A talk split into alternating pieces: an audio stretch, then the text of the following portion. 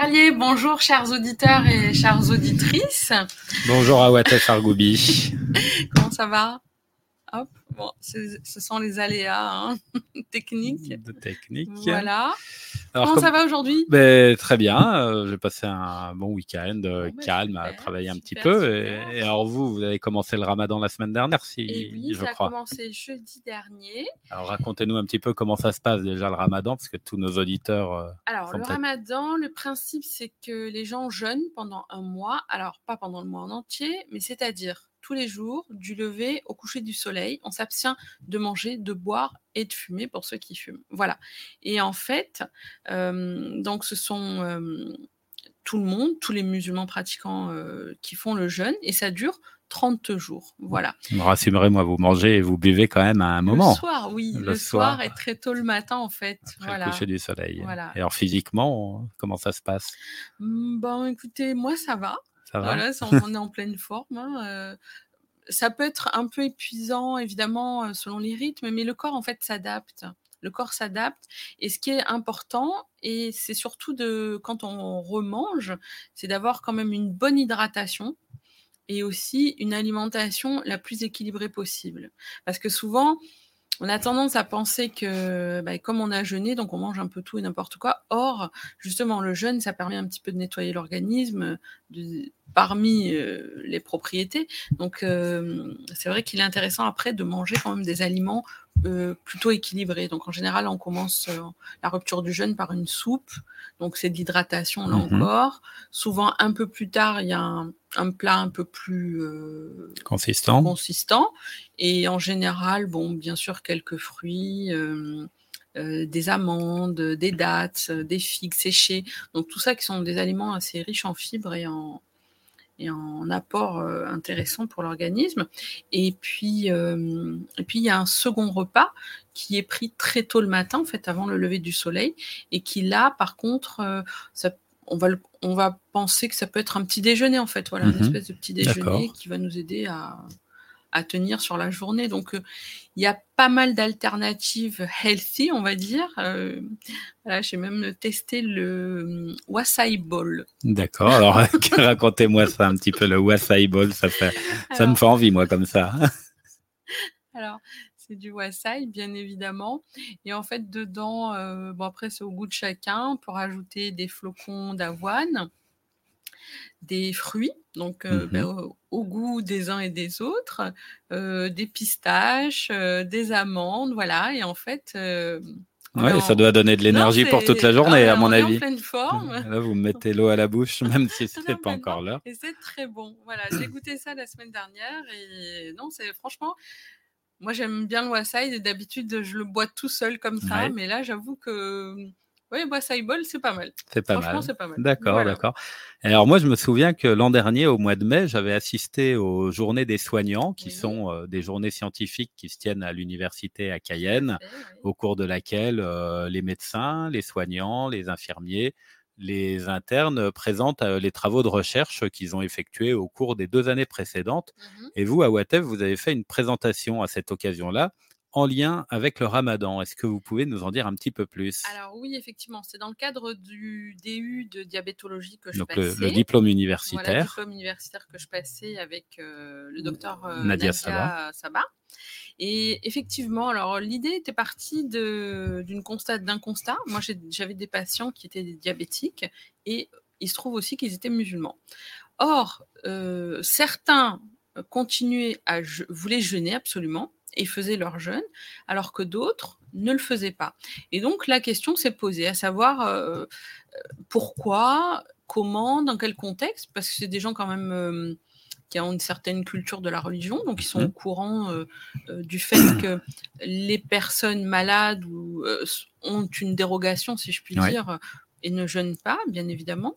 Et du coup, l'idée, c'était un petit peu d'interroger un petit peu d'autres personnes, d'autres patients diabétiques, et de savoir quelle, quelles étaient leurs situations. Donc ici en Guyane, en tout cas particulièrement ici en Guyane. Alors, globalement, ce qu'on constatait, c'est que hum, 60% des patients diabétiques de type 2 Oui. jeûnaient euh, et que ça se passait plutôt bien. avec bien évidemment en préavis c'est-à-dire euh, une consultation avant le ramadan et une mise en accord avec leur médecin ou leur euh, soignante de référence. Mmh voilà, c'est-à-dire de dire je vais jeûner et qu'on mette entre guillemets des, mmh, un cadre. Voilà, tu peux jeûner. Par contre, si ta glycémie elle est aussi basse, tu manges, et voilà. Et en fait, on passe un espèce de contrat. On fixe un petit peu des, des bornes euh, à pas dépasser, et voilà. Si on constate qu'à un moment ça dérape, voilà, pour, pour on rompt le jeûne. Voilà, voilà, pour fixer le cadre. Parce qu'effectivement, il y a quand même un poids. Les, mmh, alors les gens peut-être vont peut-être pas comprendre, mais les musulmans sont très heureux de jeûner pendant le mois de Ramadan, mmh parce que c'est vraiment, euh, je sais pas, il y a une espèce de d'euphorie. Euh, oui, puis un effet de, groupe, oui, il y a un effet aussi, d'appartenir à une communauté. Oui, euh. Donc il y a tout ça. Les gens se réunissent, se voient plus souvent, donc c'est important. Donc parfois certains vont pas vouloir euh, ne pas jeûner justement. Donc d'où l'intérêt, c'est de leur permettre de jeûner selon leur situation Mmh et de fixer un cadre sécure en fait. Voilà. Donc l'étude, c'est qu'on se rendait compte que malgré certains même diabétiques de type 1 où il leur était interdit de jeûner, ils le faisaient en cachette. Donc ils se mettaient en danger. Alors euh, dites-nous un petit peu pourquoi pour les diabétiques de type 1 c'est plus dangereux. type 1, ce sont des diabétiques qui ne produisent absolument pas de d'insuline en fait. Mmh Donc forcément, ils ont un besoin d'un apport en insuline régulier et par le biais d'injections, tout mmh simplement. Et en fait, euh, ces patients-là donc sont beaucoup plus sensibles. Ce sont des euh, un diabète de type 2, par exemple, c'est plutôt un diabète qu'on appelle de type gras, de type, plutôt gras et qui est lié avec l'âge et une mauvaise alimentation. Donc le fait de jeûner, bah, en fait, si on met des règles d'hygiène au niveau diététique le mmh soir, au contraire, ça peut peut-être même être un peu bénéfique. Oui, ça, ça va être plutôt bénéfique pour certains. Alors qu'un diabétique de type 1, euh, il risque euh, une cétose et là, c'est vraiment très grave. Donc, donc c'est vrai que les diabétiques de type 1, même j'en avais une qui était sous pompe et qui le cachait. Et enfin, en fait, je l'ai découvert pendant l'étude parce que j'ai interrogé avec leur accord, bien mmh évidemment, les patients. J'ai contacté des médecins pour avoir euh, euh, des pour pouvoir être en contact avec leurs patients diabétiques. Et là, je me suis rendu compte que même certains diabétiques de type 1, euh, en fait, des, enlevaient leur pompe à insuline et en fait pour pouvoir jeûner et sans le dire à personne, puisqu'en fait, ils pensaient que le corps médical, que le corps soignant allait leur dire ah non, surtout pas, ne le faites pas. Donc en fait, eux, dans leur croyance, dans leur foi et dans leur peur du jugement et du corps médical et euh, euh, leur envie de, de, jeûner et de participer en fait à ce mois-là. Donc en fait, ils se mettaient en danger dans ce sens-là. Donc voilà, donc d'où l'intérêt de vraiment d'en discuter, d'en parler. J'ai eu le cas aussi d'une dame qui avait jeûné une fois, pareil, sans le dire à personne. Et elle a fait un gros malaise avec une hypoglycémie, donc elle a été hospitalisée. Et elle, pour le coup, elle était complètement traumatisée. Ce qui fait que euh, pendant, pendant la ramadan, ce qui fait que ça a entraîné chez elle une telle peur de l'hypoglycémie et du malaise hypoglycémique qu'elle avait du coup un diabète de type 2, mais complètement déséquilibré, puisqu'elle passait son temps à manger. À manger. En fait, par euh, peur d'hypoglycémie. et donc, en fait, on, on, rentrait dans un espèce d'effet euh, complètement paradoxal où on avait une aggravation d'un diabète par peur de l'hypoglycémie. Du coup, pas, en fait, c'est parce qu'on n'a pas. On n'a pas discuté un moment de, de, cet événement-là. Alors, cette dame-là, elle n'était pas suivie, en fait. Euh, elle avait pas pour son diabète? Elle n'était pas suivie pour son diabète Pas vraiment suivie par, pour son diabète. Et en fait, c'est ça, elle n'osait pas trop en parler, elle n'en discutait pas. Et, et en fait, elle est restée avec cette peur de l'hypoglycémie, ce, traumatisme de l'hospitalisation, de se réveiller à l'hôpital, enfin, etc. Et en fait, ça a créé quelque chose qui a entraîné plutôt un déséquilibre, parce qu'à un moment donné, on n'a pas eu l'espace pour aller en discuter et en parler. Mmh Donc en fait, l'étude, c'était surtout à ce niveau-là pour voir un petit peu les interactions entre les soignants aussi mmh et euh, c'est-à-dire les croyances des gens. Voilà, euh, c'est pas incompatible. Et, le, et pour conclure, la conclusion, c'était qu'en fait, les croyances des uns et des autres sont tout à fait compatibles mmh avec euh, la prise en charge soignante. Néanmoins, il faut qu'on puisse à un moment aborder le sujet et en discuter, de dire bon ben voilà, ok, vous, avez tel interdit, peut-être alimentaire, il y a d'autres religions où il y a d'autres interdits, il y a d'autres euh, précaution. Donc c'est important de le poser et d'en discuter en fait et de permettre un lieu d'échange tout en respectant la personne qui est soignée, Mmh en lui disant, ben voilà, moi je, je comprends euh, tes croyances, euh, je vais t'accompagner et c'est de poser un cadre sécur en fait, tout simplement. Voilà, on n'est pas dans, dans le jugement, on enfin, j'ai pas à dire euh, tu peux, tu peux pas.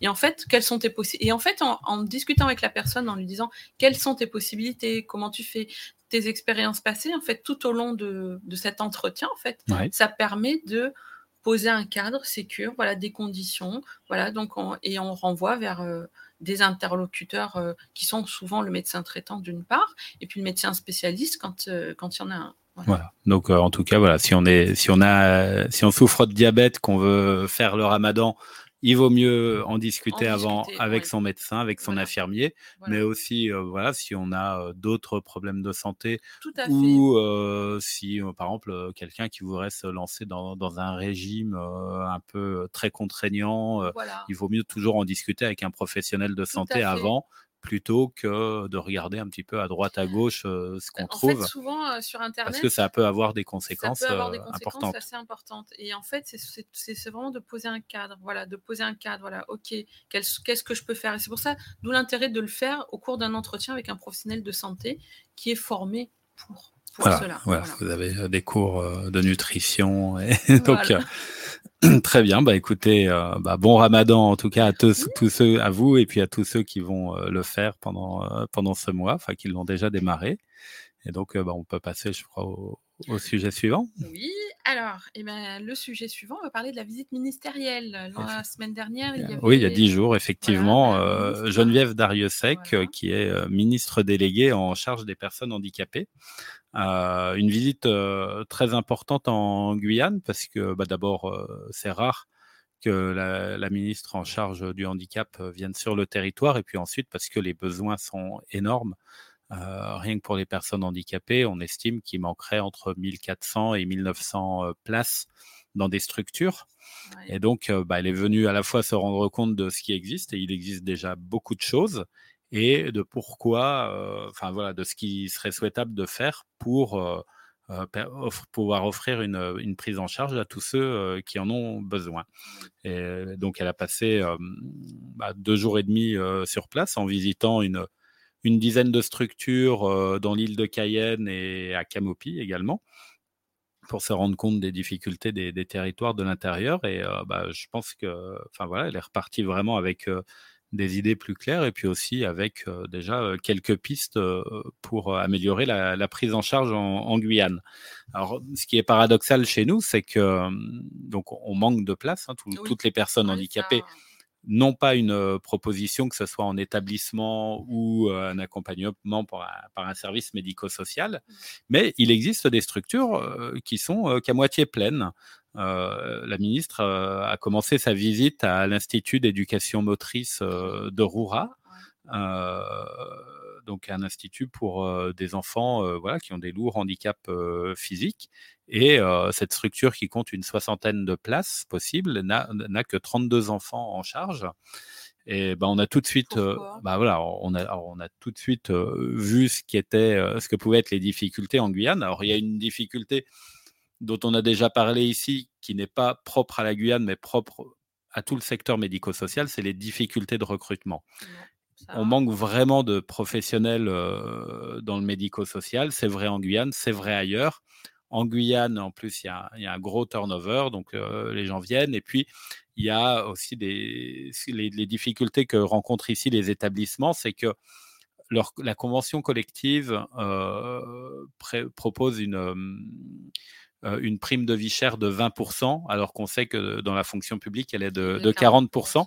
Donc souvent, des professionnels vont, vont arriver en Guyane par le biais du médico-social. Et une fois qu'ils sont installés ici, ils vont essayer de trouver une place à l'hôpital, dans une collectivité, euh, ce qui se comprend, hein, parce que mmh. bah, comme tout le monde, euh, ils subissent la cherté de la vie en, en, Guyane, et quand on leur propose de faire le même travail en gagnant, euh, en gagnant davantage, eh bien forcément le choix, le choix, il, mmh. est vite fait. il y a vraiment quelque chose à faire. Donc voilà, donc, il y a, donc voilà, donc il y a des grosses difficultés. Donc euh, la ministre euh, et voilà. Et alors l'autre difficulté qu'elle a rencontrée, mais j'y reviendrai un petit peu après, c'est que voilà, ces grosses structures, 60 places, c'est déjà important pour un mmh. établissement, mais qui sont à un endroit bien précis, vont rencontrer des difficultés à, se remplir parce que ça va générer bah, des besoins de déplacement. Là, par exemple, cet institut est ouvert du lundi au vendredi en internat pour une vingtaine de places, mais ça veut dire que le vendredi, il faut rentrer à la maison. Euh, certains enfants viennent de, Saint-Laurent-du-Maroni, trois heures de route euh, le lundi, trois heures euh, le vendredi. Les parents hésitent à envoyer les, enfants aussi loin, sachant qu'en plus, il y a des difficultés, enfin, il y a chez certains parents des hésitations à envoyer des enfants en institution, c'est-à-dire mmh. qu'on voudrait les avoir un peu plus avec soi, mais pouvoir, pour avoir le lien, mais voilà, mais pouvoir aussi les confier d'abord pour que les enfants progressent et puis aussi soit pour, euh, pour pouvoir euh, se reposer de temps en mmh. temps. Et donc, c'est vrai qu'avec une structure qui se trouve à 2h30, 3 heures de route, on cette, cette euh, hésitation à confier l'enfant à une institution va être encore plus important. Et c'est vrai que si on a des petites institutions plus proches de chez soi, dont on, dont on connaît les professionnels de santé, qu'on peut rencontrer le soir, c'est plus rassurant pour, pour les familles. Alors pour revenir sur, euh, sur le problème euh, du recrutement, euh, donc la ministre, le soir de sa deuxième, le deuxième soir de sa visite, s'est rendue à l'IRDTS, c'est l'Institut régional de développement du travail social. Mmh. C'est là qu'on forme les travailleurs du médico-social en Guyane, les éducateurs spécialisés, les éducateurs de jeunes enfants, les directeurs de structures. Et bah, cet institut rencontre quelques difficultés, notamment des, difficultés liées au coût de la formation. Alors il y a d'abord un coût de dossier, puisque pour pouvoir présenter, enfin, c'est une formation qu'on intègre sur concours. Mmh Donc on va passer un examen et puis bah, les meilleurs vont être recrutés.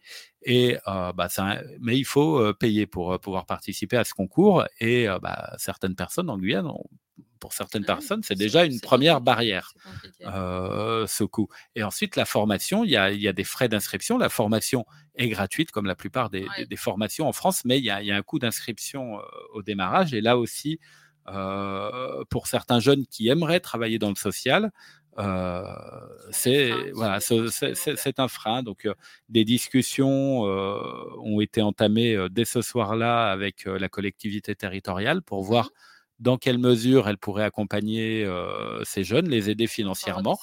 Voilà, elle a, voilà, on a fait, enfin, la, ministre et les dirigeants de la collectivité territoriale ont fait un rapide calcul et pour le budget de la, collectivité, c'est quelque chose qui est envisageable. Mmh. on verra si des décisions sont prises en ce sens-là prochainement.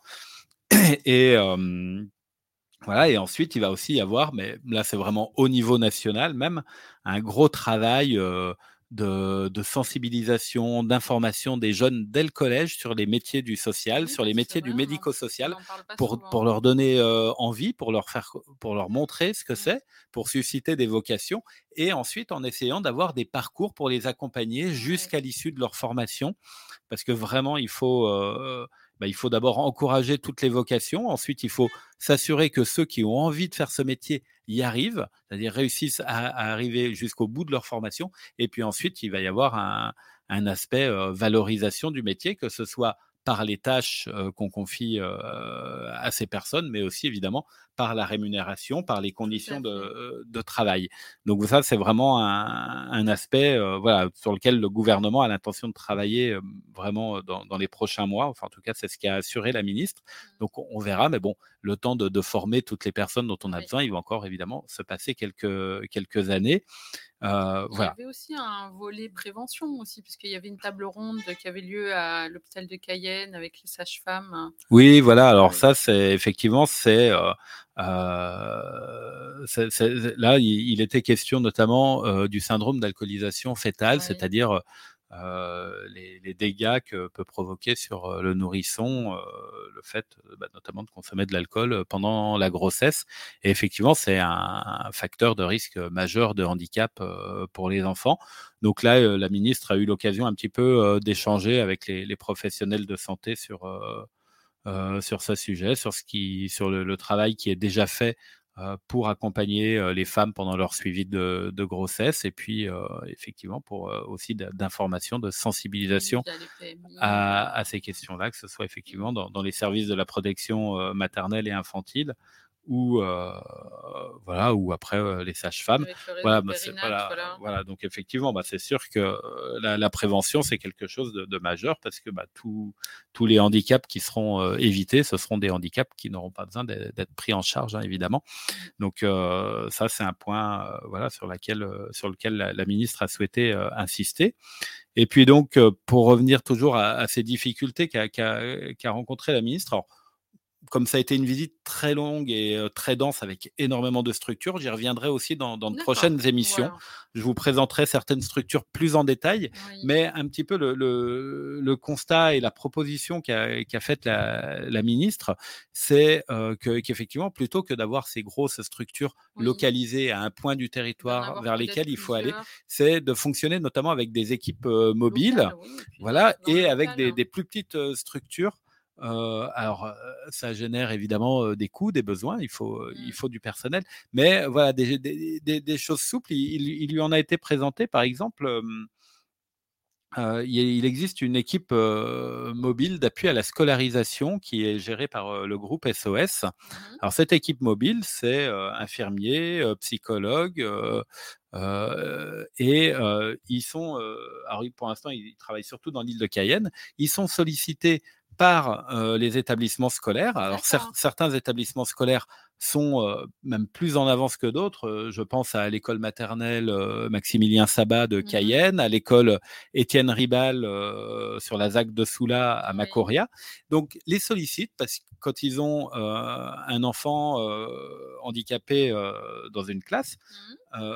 pour voir à la fois bah, comment on peut évidemment aménager un petit peu les choses pour cet enfant, mais surtout pour aider l'enseignant d'abord dans sa compréhension du handicap, parce que bah, il, existe des handicaps très différents. On n'y a pas forcément été confronté jusqu'au jour où on doit prendre en charge quelqu'un. Et j'imagine que pour un enseignant qui a déjà sa charge d'éduquer, d'enseigner aux enfants, de leur apprendre des choses, de découvrir dans sa classe un enfant handicapé avec des handicaps très multiples auxquels on n'a pas toujours été confronté. Entre guillemets invisibles. Voilà, ouais. Comme des, troubles du comportement avec l'autisme, par voilà. exemple. donc là, voilà.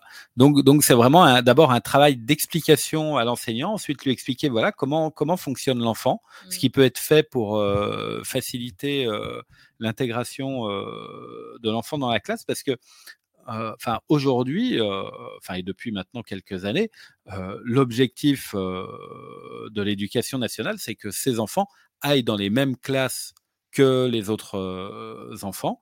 on les met plus à part, alors vraiment quand, sauf quand les handicaps sont, sont, très mmh. lourds et ne permettent pas une scolarisation classique. Mais voilà, vraiment d'inclure un maximum de ces enfants dans les classes parce que bah, d'abord, on constate que c'est le meilleur moyen de les faire progresser. Ensuite, parce qu'il n'y a pas de raison de les tenir à l'écart du reste de la société.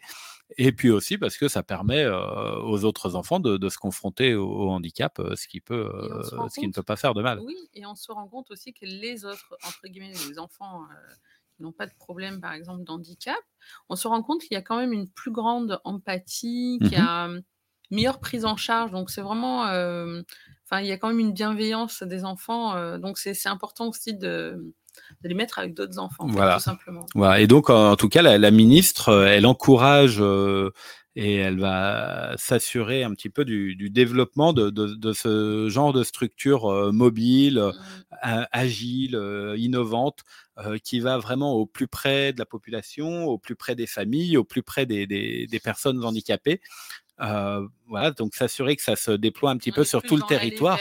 voilà, parce que là, euh, là l'équipe du groupe SOS, normalement, est censée couvrir l'île de Cayenne et Kourou. Mais pour l'instant, comme, comme disaient les professionnels, ils n'ont pas eu le temps encore d'aller à Kourou depuis deux ou trois ans qu'ils existent, parce qu'ils ont tellement de sollicitations déjà rien que dans l'île de Cayenne, en allant même jusqu'à Macouria, mmh. que aller à Kourou où il y a une douzaine d'écoles supplémentaires potentiellement à, couvrir, ça demande du temps. Donc il va falloir déployer ce genre de structure à l'avenir. et donc ça, ça va être, bah, ça va être le, travail là dans les semaines qui viennent de l'agence régionale de santé et de la collectivité territoriale, c'est-à-dire après ce, cadre qui a été fixé par la ministre, après des annonces qui ont été faites au niveau financier, 1 mmh. million du gouvernement, 500 000 euros de la collectivité territoriale, c'est pour l'ARS et la CTG vraiment de fixer les priorités pour 2023, pour 2024, pour 2025 et les années suivantes. Voilà. Qu'est-ce qu'on fait avec l'argent qu'on a? Qu'est-ce qu'on développe de nouveau? Est-ce qu'on crée des nouvelles structures? Est-ce qu'on développe des équipes mobiles? Lesquels, combien ça nous coûte, quand mmh. est-ce qu'on peut démarrer, euh, qui organise le recrutement, est-ce qu'on a des professionnels à, y mettre, combien d'enfants seront pris en charge. Voilà, donc là, c'est vraiment, on a euh, une, enfin voilà, euh, l'ARS et la CTG ont une enveloppe et donc vont fixer les priorités de développement de la Guyane pour les 4, 5, 6 prochaines années, en mettant vraiment des, projets très concrets, mmh. réalisables pour chaque année. Et donc, euh, bah, ça, c'est, on en attend les, résultats, je pense, euh, d'ici aux grandes vacances. et donc, on, aura l'occasion d'en, reparler. Voilà, quand, quand des, projets seront arrêtés, décidés, euh, financés. Puis ensuite, quand ils démarreront, je reviendrai évidemment ici pour, pour vous en parler. On aura le temps d'en, discuter. En tout cas, c'est, bien. mais c'était sa deuxième fois qu'elle venait, Madame Dariussec. Elle était venue quand elle était ministre des, Armées, effectivement. Vous avez une très bonne mémoire. Elle l'a rappelé aussi pendant sa, visite. Voilà, donc elle connaissait un petit peu la Guyane. Alors moi, j'avais pas suivi à l'époque sa visite entre, en, tant que ministre des Armées. Euh, centre de vaccination. Ah, de... qui était à l'encre alors à ce moment-là? Ah, d'accord, très bien. Bah, alors je ne sais pas où est-ce que j'étais. J'étais censé euh, y être peut-être, même si c'était pas moi qui vaccinais. Mais bon, oui, c'est bon, possible que j'ai été euh, hors du département à ce moment-là. Ça m'arrive. D'accord, très bien. Bon. Bah, c'est bien comme ça, c'est moi qui donne un petit peu une info. Bah voilà, non, non, c'est bien. Bah oui, oui, bah, mais là, je crois que vous avez. Euh, là, c'est vous là qui allez reprendre un petit peu le micro, euh, puisque je crois que vous avez envie de nous parler d'une formation que vous avez suivie euh, il y a quelques jours, une formation à l'hypnose. alors là, alors là, vous vous jetez un voile de mystère sur cette émission parce que l'hypnose, on s'en fait tous des idées un peu particulières. Alors, est-ce que vous allez là tout de suite m'endormir et euh... je vais pas se pouvoir. vous n'allez pas se pouvoir. Si je vous fixe dans les yeux, qu'est-ce qui va m'arriver? Rien du tout. Il rien que vous ne vouliez. en tout cas, c'est ça. Alors, l'hypnose, c'est vrai qu'il hum, y a l'hypnose médicale ou en tout cas l'hypnose qu'on appelle ericksonienne euh, parce qu'en fait, le père. Ça a quelque chose à voir avec le téléphone, Ericsson, non? voilà. D'accord. le, père de cette méthode, on va dire, euh, c'était Ericsson. Et euh, donc, en fait, on a la chance d'avoir ici un institut de formation en hypnose qui est dirigé par le docteur Madawi. Et en fait, il, est, il était médecin, urgentiste, hein, pendant de très longues années. Et en fait, un jour, il a découvert l'hypnose. Il s'est rendu compte qu'on pouvait, euh, par l'hypnose, en fait, faciliter la prise en charge des personnes qui étaient en très grande souffrance. Et quand je dis vraiment très grande souffrance, des très grandes douleurs euh, assez importantes. Et en fait, on arrive à faire des manipulations. Parce que des fois, on n'a pas le temps d'aller chercher un anesthésiant, ou on n'a pas le matériel, ou on n'est pas suffisamment nombreux pour faire.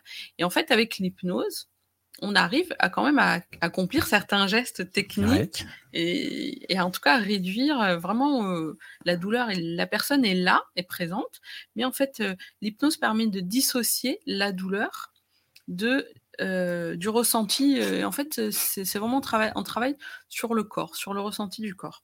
Donc, cette formation, elle est réservée avant tout à des professionnels de santé. Et là, il y a eu, donc, il y avait eu une formation sur le psychotrauma euh, qui avait eu lieu pendant les vacances euh, avec le docteur Philippe Haïm, qui est venu, qui est psychiatre, qui était venu, et qui est d'ailleurs l'auteur de nombreux, nombreux ouvrages. Et euh, donc cette fois-ci, c'est le docteur Nathalie Wazerman, qui est rhumatologue, qui était ici en poste à, l'hôpital de Cayenne et qui est formée elle aussi à l'hypnose depuis de très longues années. Et donc il nous a fait euh, une formation sur la prise en charge des douleurs chroniques. Donc ça, c'est assez intéressant. Quelqu'un qui, a tout le temps mal, euh, des, rhumatismes. Des, rhumatismes. en fait, ça peut être toutes sortes de douleurs chroniques, bien évidemment. on a abordé aussi la prise en charge aussi euh, par exemple des patients aussi qui ont des cancers aussi, où on est sur de certaines douleurs assez spécifiques. Donc en fait, on a travaillé là-dessus. Voilà, donc ce sont des techniques plutôt pour des gens qui avaient déjà un petit peu pratiqué, qui connaissent un petit peu l'hypnose, mais il y avait eu euh, dans le groupe euh, quelqu'un qui n'avait jamais fait d'hypnose, une professionnelle de santé qui n'avait jamais fait d'hypnose, et ça s'est très bien passé. Donc là, il y avait donc des médecins généralistes, des infirmiers, psychologue, kinésithérapeute, parce que aussi travaille aussi avec l'hypnose. Donc en fait, même euh, certains dentistes l'utilisent, donc euh, les sages-femmes aussi, euh, certaines sont formées et l'utilisent. Et même à l'hôpital de Cayenne, on a une infirmière IAD, donc anesthésiste, qui est formée à l'hypnose et qui l'utilise. Alors ça ne veut pas dire qu'on va vous anesthésie entre guillemets. Parce que moi ça, moi ça me pose beaucoup de questions. Est-ce que vous endormez la personne? Comment ça se passe? En fait, la personne ne dort pas. Vraiment, c'est la, la personne reste présente, mais en fait, on, on lui permet, par le biais de l'hypnose, de dissocier. En fait. on fait quoi? C'est en lui parlant C'est en faisant des, des gestes En lui des... parlant, mais en fait, tout dépend de la situation. par exemple, euh, il y a certains anesthésistes qui l'utilisent en France. Euh, bon, ici, euh, en fait, tout dépend des, professionnels, euh, bien évidemment. Certains sont formés, l'utilisent. Et en fait, par exemple, en pré-anesthésie, donc le, mmh dans la consultation, le médecin, moi j'y ai assisté à certaines préparations, donc le médecin anesthésiste propose cette possibilité-là, bien évidemment, en disant est-ce que vous voulez ou pas Ou est-ce que pas du tout Enfin voilà, donc il y a déjà une proposition. Bien évidemment, euh, c'est pas on arrive, oh, j'ai décidé qu'aujourd'hui je veux faire de l'hypnose. Non, c'est bien évidemment, on discute, on avec le avec l'accord de la personne, du patient. Toujours toujours, toujours, toujours. Il faut savoir qu'on ne peut pas travailler avec un patient, quel qu'il soit. Alors les gens qui ont l'impression qu'on peut les hypnotiser contre leur volonté, non. Il y a toujours une acceptation de cet état d'hypnose. Sinon, c'est pas possible, ça ne fonctionne pas. Voilà. Mais donc, vous allez. Alors, c'est quoi C'est quoi? C'est un peu de la relaxation? Quoi Ça peut être assimilé à de la relaxation. On va proposer à la personne d'être dans un état de transe et donc d'être en dissociation de l'événement douloureux. Et on va travailler là-dessus. Donc après, selon les pratiques des uns et des autres, bien évidemment. Euh, moi, ça peut m'arriver de l'utiliser dans certains soins techniques douloureux, mmh mais je ne vais pas faire un entretien d'hypnose. Je fais une induction, ce qu'on appelle une induction rapide. D'accord, comme, euh, comme, euh, comme mon four électrique. une induction très rapide. Et en fait, ça permet de bah, de poser une perfusion, par exemple, où la, personne va être beaucoup plus confortable, détendue, et ça va bien se passer. Voilà, ou une prise de sang, ou enfin des gestes, des gestes où on ne va pas forcément anesthésier les gens, mmh mais qui du coup vont être supportables et confortables. C'est pas du tout, on va pas faire disparaître la douleur. C'est pas, c'est pas le, mais c'est de, de rendre euh, l'événement, en tout cas, supportable et confortable. Voilà, c'est surtout, euh, en tout cas moi c'est le mien d'objectif. Et après, les psychologues l'utilisent euh, pour euh, quand il y a des traumatismes, dans des entretiens. certains médecins, les médecins généralistes aussi. maintenant, il y a de mmh plus en plus de médecins ici en Guyane qui sont formés et qui l'utilisent. Voilà, et qui l'utilisent. Vous avez un état de stress, vous avez un état d'anxiété assez importante. il peut, on peut proposer une petite session ça ne veut pas dire qu'on va régler tous les problèmes, mais ça peut permettre d'être à la personne d'être dans un meilleur état d'écoute et mmh d'entente, donc euh, et de sentir beaucoup mieux. Bien évidemment, euh, les personnes qui souffrent de troubles psychiatriques, là, on, met un petit bémol. Il faut vraiment être psychiatre, formé. Euh, voilà. Là, moi, je. Vous n'avez pas pratiqué Non, je pratiquerai pas. Mmh mais c'est pour ça que je dis, c'est une boîte à outils. L'hypnose est un outil parmi d'autres. Ce n'est pas le seul, mmh mais c'est un outil parmi d'autres qui permet de, de proposer une prise en charge dans les meilleures conditions pour la personne qui, là, à l'instant T est en souffrance. Ça ne veut pas dire qu'on va tout régler. Néanmoins, on, permet de, de, laisser un espace. Et parfois, et aussi le, ce qui est aussi intéressant, moi ce que j'aime dans l'hypnose, c'est qu'en fait, on peut aussi apprendre à la personne à faire de l'auto-hypnose. Donc, on va lui donner quelques petits exercices à faire. Par exemple, dans un état de stress chronique, de l'angoisse, ça aussi, on donne des outils, on donne une méthode, et la personne va refaire ces exercices-là. Et quand on la revoit une autre fois, donc on en discute, qu'est-ce qui a mieux marché, qu'est-ce qui a moins bien marché, et on peut reproposer autre chose. Mais mmh en tout cas, ça a permis de débloquer pas mal de situations euh, qui étaient assez euh, complexes parfois. D'accord. Euh, Alors, est-ce que, vous, est-ce que vous, vous avez été euh, hypnotisé pendant cette euh, formation Oui, c'est l'objectif. C'est l'objectif. Ah, c'est l'objectif. On ne peut pas proposer quelque chose sans l'avoir sans l'avoir expérimenté pour soi. Mmh c'est tout l'intérêt. Et alors, c'était convaincant? Oui. oui c'est vrai. oui, oui, oui, oui, Et puis. Et encore là, on parlait vraiment des, douleurs chroniques, mais c'est aussi des outils même pour nous en tant que soignants, parce qu'en fait, on est en permanence confronté à des souffrances d'autres personnes. Mmh euh, et par exemple, le docteur Weiserman nous avait proposé un exercice en début de session pour nous apprendre nous-mêmes à nous protéger. En fait, à nous mettre dans une situation où nous-mêmes on, récupère de l'énergie. Parce que toute la journée, mmh. quand on est confronté à des gens qui sont en souffrance, qui sont en demande, que rien ne va, parfois ça peut être très lourd. Mmh Donc là aussi, ça participe aussi à notre bien-être à nous en tant que soignants. Donc ne serait-ce que pour ça, moi je trouve que c'est. Alors est-ce qu'il va y avoir une prochaine session de formation euh? Oui, oui, oui. c'est quand? C'est quand Vous savez, non? Alors je, je, pense que ça va le faire en mai-juin, mais je vous en dirai un peu plus dès que j'aurai les, volontiers, les, les, dates. Mais en tout cas, euh, voilà. donc, donc, voilà, donc nos auditeurs, voilà, sur l'Institut si... euh, Hypnosis Gate. Voilà, il s'appelle comme ça. Mmh Sur Internet, euh, on trouve les références. Facebook, voilà. Donc vous trouvez. Et euh, très sincèrement, euh, moi je trouve que c'est très bien. Voilà. Très bien. Mais donc voilà, donc si nos auditeurs souffrant un jour ah ont cette proposition qui leur est faite par leurs professionnels de santé, ce qu'il faut qu'ils sachent, c'est que donc ces professionnels ont été formés, ne peuvent pas le faire, le faire contre leur gré et que voilà et que donc si on, l'accepte, euh, il peut y avoir effectivement des bénéfices sur euh, notamment sur la douleur. Euh, très bien, bah écoutez, merci et puis bah bravo de vous être formé à, cette technique qui sera, j'espère, bénéfique à, vos patients. Ah mais je pense, je pense que ça l'est déjà, mais ne serait-ce que déjà quand c'est bénéfique, déjà pour le soignant qui se sent mmh. bien, déjà nous-mêmes de cette façon-là, nous sommes bénéfiques à la personne qui a besoin de soins. Voilà, la santé des professionnels de santé, c'est important. Ça permet de bien s'occuper de celle des autres. Voilà, exactement. Très bien. Bon, eh ben, écoutez, euh, là, on va pouvoir passer à, bah, puisqu'on parlait de santé des autres, de la newsletter. Euh, donc, visiblement, il y a une nouvelle newsletter à l'hôpital de Cayenne. Exactement. Donc là, l'hôpital lance euh, cette semaine, jeudi, sa première newsletter sur la recherche en santé. Euh, à laquelle euh, j'ai la chance euh, de participer. Ah, l'hôpital m'a sollicité. donc là, l'idée, il y a de la recherche qui est faite en, Guyane. Hein, hein. il, y a beaucoup. L'an dernier, plus de 100 publications d'articles. de chercheurs, que ce soit des médecins, des infirmiers, enfin des, des, épidémiologistes.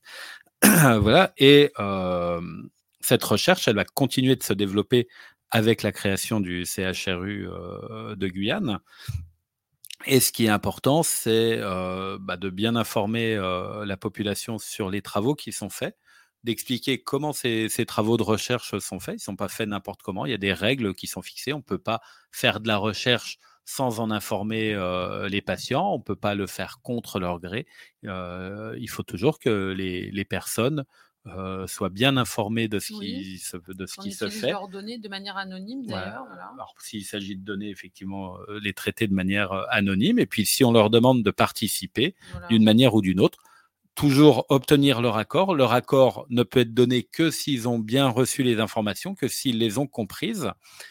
Le, la personne va pouvoir retirer son accord à tout moment, c'est-à-dire que on participe à un programme, à un projet de recherche que ce soit sur l'alimentation, que ce soit sur l'hypertension, que ce soit sur la téléconsultation. Est-ce qu'il faut développer la téléconsultation pour les personnes qui vivent avec le VIH et qui parfois ont du mmh. mal à aller à toutes les consultations chez leur médecin spécialiste? Est-ce qu'en faisant de la téléconsultation, le suivi sera meilleur, moins bon?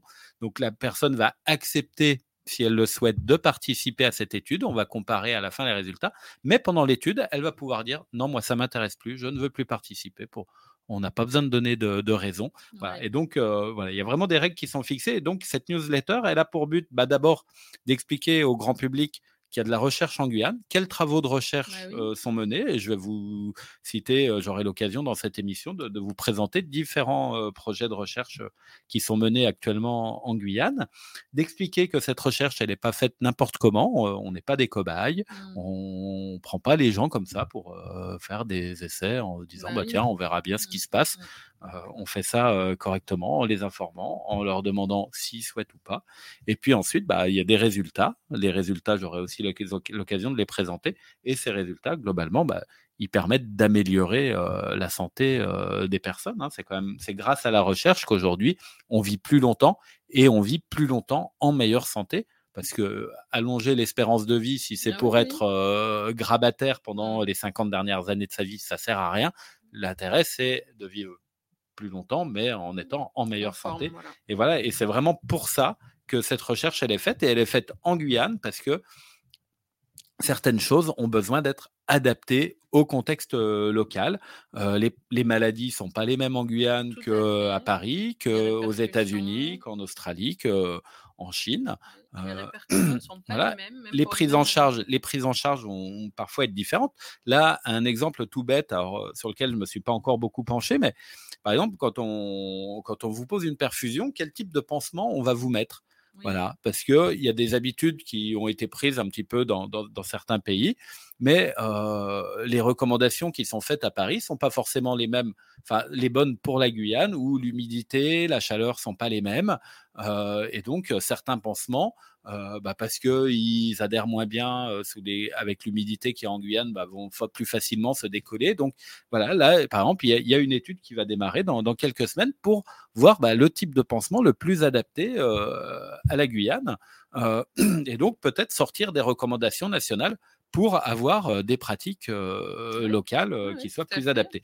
Voilà, donc j'aurai l'occasion. Alors pour toutes les personnes que ça intéresse, hein, donc c'est vraiment. On peut s'y abonner? On peut, on peut s'y abonner, c'est gratuit, je vous rassure. et, donc voilà. soignant, public, tout le monde? L'idée, l'idée, c'est vraiment d'expliquer au grand public. Mmh. Les soignants reçoivent déjà des informations. J'en transmets parfois à travers la, lettre pro, la, newsletter de l'Agence régionale de santé. Là, l'idée, c'est vraiment de toucher le, plus grand nombre. Et d'ailleurs, les, formats sont adaptés. Alors, euh, je, je, rédige des articles mmh. comme euh, j'en rédige depuis euh, plus de 20 ans que, que, je fais ce beau métier de, journaliste.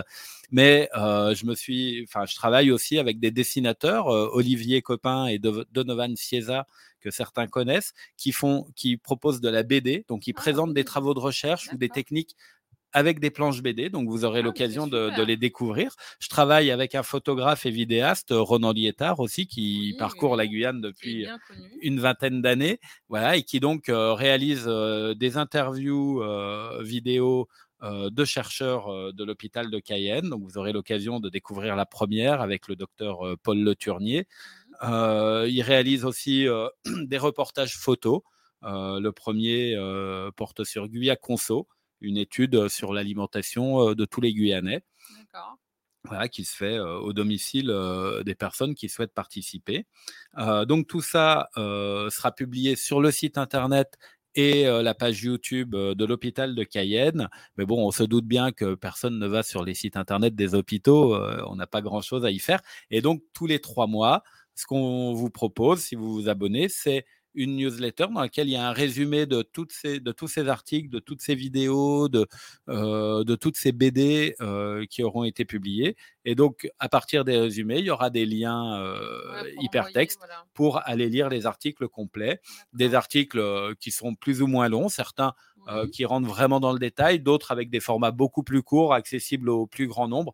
L'idée, voilà, c'est de proposer des supports un petit peu pour tout le monde, selon qu'on a déjà une bonne connaissance scientifique, selon qu'on découvre un petit peu. Spécifique à la Guyane. Voilà. Et vraiment, on traite que de sujets guyanais parce qu'on traite que de projets de recherche mmh. qui se passent en Guyane. Donc la première newsletter sera diffusée jeudi. Donc pour ceux qui souhaiteraient s'y abonner, c'est tout simple. On va noter ça. Hein. Voilà, il suffit d'envoyer un mail à l'adresse communication ch cayenne.fr. Donc communication, c'est O 2 M U N I C A T I O N ch trait d'union donc tiré du 6 cayenne c a y e 2 n e.fr. Euh, voilà, je peux, je peux, je peux, je peux, je peux le montrer à la caméra pour ceux qui, voilà, pour ceux qui le souhaitent. Est-ce que, bah, dites-moi, Watef, si on voit, si on arrive à lire l'adresse qui se trouve là en bas? Non, l'adresse. En tout cas, on mettra le lien euh, sous, le, sous la barre. Ouais, voilà, voilà. Donc, euh, si, voilà, si jamais vous arrivez à lire, donc la communication ch cayenne.fr. Euh, et puis vous retrouverez effectivement avec, avec cette émission euh, le lien. Donc voilà, donc n'hésitez pas à vous abonner. encore une fois, bah, c'est gratuit déjà. Il y aura plein d'informations sur les travaux de recherche qui sont faits en Guyane pour vous montrer comment c'est fait, qu'est-ce qu'on recherche. dans ce premier numéro, bah, je, vous, en reparlerai. Donc l'étude Guyane Conso sur voilà, qu'est-ce que mangent les Guyanais avec voilà vraiment bah, je ne sais pas, je crois qu'on arrive pas très loin de la fin de l'émission et on a encore un ou deux petits sujets à évoquer. Euh, Orpal 3, une étude sur euh, la santé des orpailleurs euh, clandestins, chez qui on essaye de faire reculer le paludisme. Épilèpre, une étude sur la lèpre et les tatous. voilà, la découverte d'une nouvelle bactérie en Guyane de type Brucella et les conséquences qu'elle qu'elle peut emporter. L'étude NutriPutimoon pour euh, ça une étude très, une étude très très importante sur est-ce que les femmes enceintes arrivent à manger à leur faim en Guyane parce qu'on a constaté pendant le Covid que des tas de gens euh, arrivaient pas à, s'alimenter. Une femme enceinte qui n'arrive pas à manger suffisamment, qui n'arrive pas à manger de manière équilibrée, ça va avoir des conséquences très graves. Euh, ça peut avoir des conséquences graves pour son enfant. Euh, donc là, l'idée, c'est déjà de faire un état des lieux et ensuite en fin d'année, en fin 2023, il y aura une deuxième étape qui sera de mener des actions et de voir qu'est-ce qui marche pour pouvoir permettre à ces femmes euh, de s'alimenter le mieux possible et donc d'avoir une grossesse avec euh, bah, l'issue la meilleure qui soit, avec un bébé en pleine forme. Euh, qui nous fasse un bon petit Guyanais qui voilà, plein d'énergie. voilà, on parlait du handicap tout à l'heure et ça fait partie euh, malheureusement des, conséquences. Euh, voilà, une femme enceinte qui n'arrive pas à s'alimenter parce qu'elle n'a pas l'argent, parce qu'elle est isolée socialement, parce qu'elle n'arrive pas à se déplacer, euh, parce qu'elle n'a pas à proximité une, accès à une nourriture équilibrée. ça peut avoir des conséquences graves. Et donc, ça, c'est une, voilà, une étude très, très importante qui est menée en Guyane par le docteur Célia Bazurco et ses collègues de l'hôpital de Cayenne, mais aussi des hôpitaux de Kourou et Saint-Laurent. On, voilà, on interroge vraiment les femmes partout sur le territoire, les femmes enceintes. Voilà, donc ça, c'est voilà, des études très importantes. J'en dis pas plus parce qu'effectivement, je vois que l'heure avance. On arrive sur la fin de l'émission et je crois qu'on a encore une dernière petite info à, donner sur la grippe. Voilà, donc bah, c'était juste une petite bonne une petite bonne nouvelle pour terminer, pour annoncer que la grippe, que l'épidémie de grippe, c'est fini. Donc il y a, y, a, y a trois mois, on avait le Covid euh, la bronchiolite et la grippe en même temps. Euh, le Covid est toujours très bas. La bronchiolite, il y en a quasiment plus sur le territoire. La grippe, elle a nettement reculé. Là, on arrive à une activité qui est celle qu'on connaît entre deux vagues épidémiques, donc avec bah, évidemment toujours le virus qui circule un petit peu mais vraiment très très peu. Euh, donc euh, voilà, ça, c'est bien pour tout le monde. on sait qu'en Guyane, il peut y avoir une nouvelle épidémie à l'issue des grandes vacances parce qu'on est proche du Brésil et que l'épidémie de grippe dans le sud du Brésil, elle se passe dans ce qu'on appelle l'été européen, hein, en, juillet-août, hein, puisque là-bas, c'est la saison froide et qu'avec les mouvements d'une partie de la population qui va soit faire du tourisme là-bas, soit qui va retourner voir sa famille, il arrive qu'au moment de la rentrée, il y a un petit peu de virus qui reviennent, mais en tout cas, Pour l'instant, on va un petit peu mieux. Faites quand même un petit peu attention. voilà, dès que vous avez des symptômes, allez pas embrasser tout le monde, même si on en a tous envie. voilà, le masque, n'oubliez pas que bah voilà, quand on tousse, qu'on a du rhume, euh, et qu'on doit aller dans, dans des espaces euh, confinés, enfermés avec plein de monde. Le masque, c'est pas que pour le Covid, ça peut servir à tout, ça peut servir euh, à, à, éviter de diffuser tous ces virus respiratoires. Donc, c'est pas inutile de continuer de le porter quand on en a besoin. Eh ben, très bien. Merci beaucoup, Pierre-Yves Carlier. Ben, merci à Watef Argobi. Ben, de rien. On a appris plein de choses. Et je vous remercie aussi tous les spectateurs qui nous ont suivis, qui nous sont fidèles. Et je vous dis à très bientôt. À la semaine prochaine. Au revoir.